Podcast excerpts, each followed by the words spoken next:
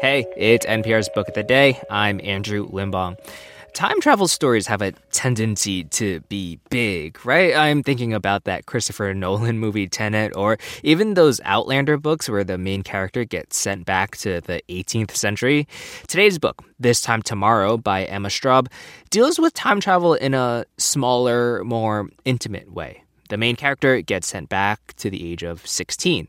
And Straub and NPR's Mary Louise Kelly have this really sweet interview about using the opportunity to just cherish some of the smaller joys in life, like watching Jeopardy with your dad.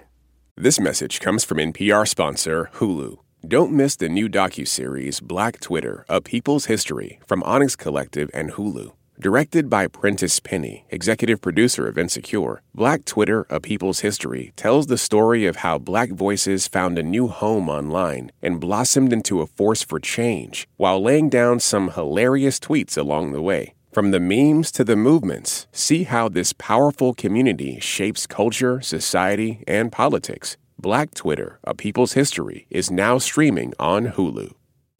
If you could be your 16 year old self all over again, what would you change? That question is at the heart of Emma Straub's new novel, This Time Tomorrow, in which the central character, Alice, is turning 40. But when she wakes up in the morning after eh, what we can fairly call a big birthday bender in a bar, she is not 40. She is 16. She is somehow back in her teenage bedroom in her teenage body. And everyone around her, including her beloved dad, is young again too. Emma Straub, hey there. Hi, thanks for having me. Okay, I want to start with Alice. Uh, as I mentioned, she's turning 40. Um, but she still lives in the same apartment she had since she was 25. She is still in the same starter job, working at the school that she went to when she was a kid.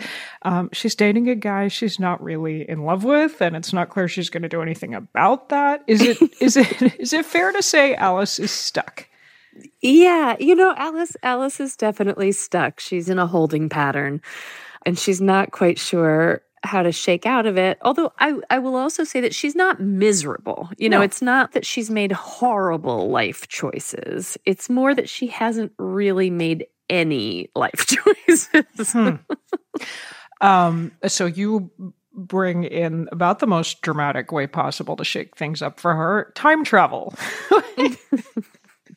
and I, I thought one of the really fun things about this book was I was trying to figure out what kind of time travel are we dealing with here? Is this going to be like Groundhog Day? Is this like Back to the Future? Give without you know giving anything away. Just give us a little bit of a sense of what happens. Yeah. Well, okay. So that you know that was one of the really fun things about writing this book was having that sort of conversation with myself. Uh-huh. Uh, what kind of time travel is going on here? What are the rules?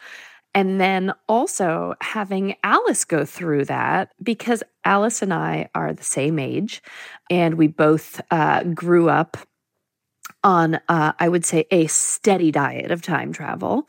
You know, um, the 80s and early 90s were rich with time travel narratives. Mm-hmm. And I wrote this in 2020 when of course I couldn't go anywhere.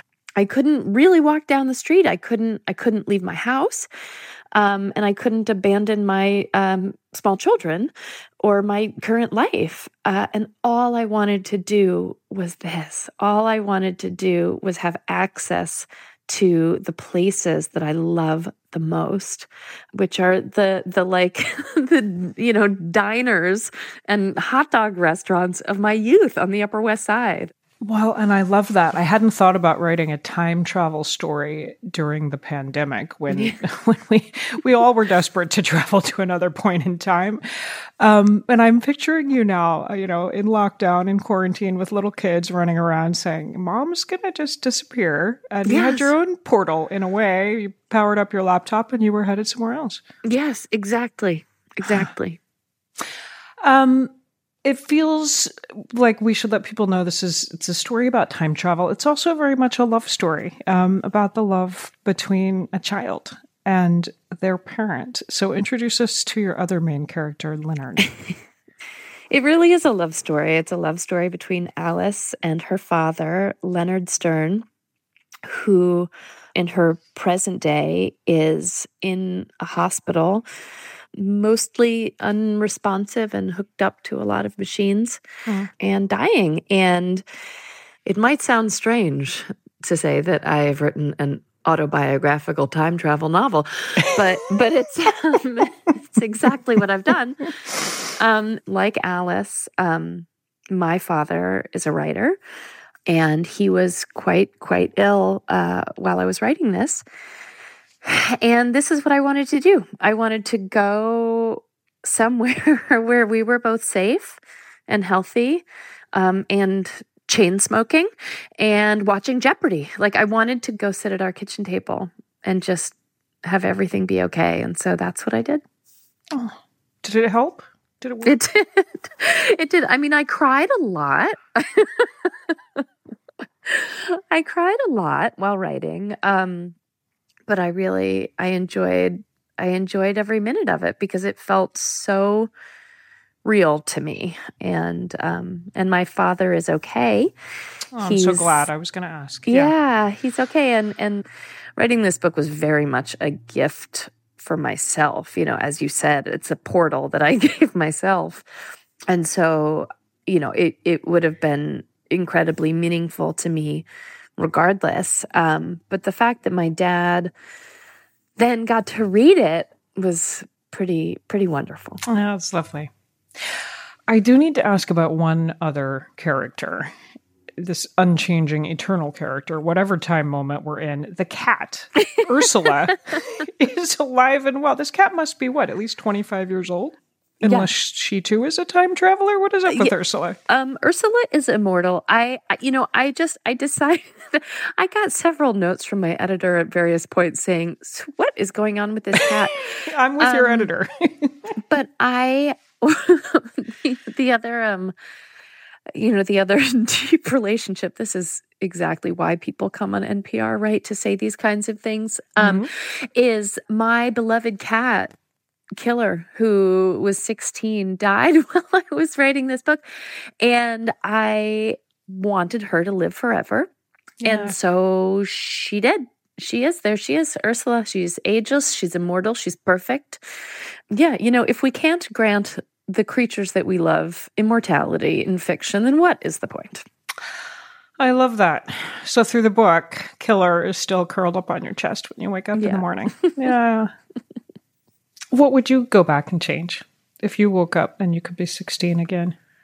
um, I don't think I would change anything. I think I would just, I would really, um, I would ask more questions and I would soak it all in.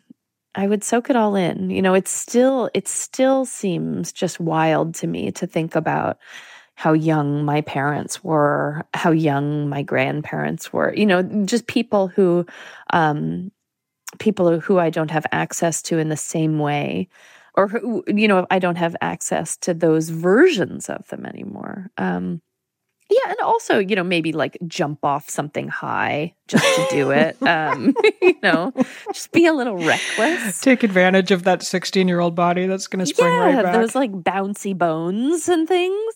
And it sounds like just to go back and sit at your kitchen table again. The moments yeah. that don't stand out when you're living through them because it's every day and you realize it's the everyday that's the stuff you're going to miss. Yeah, just the jeopardy at the kitchen table. Alex Trebek forever. We've been speaking with Emma Straub. Her new novel is This Time Tomorrow. Thank you so much. Thank you so much for having me.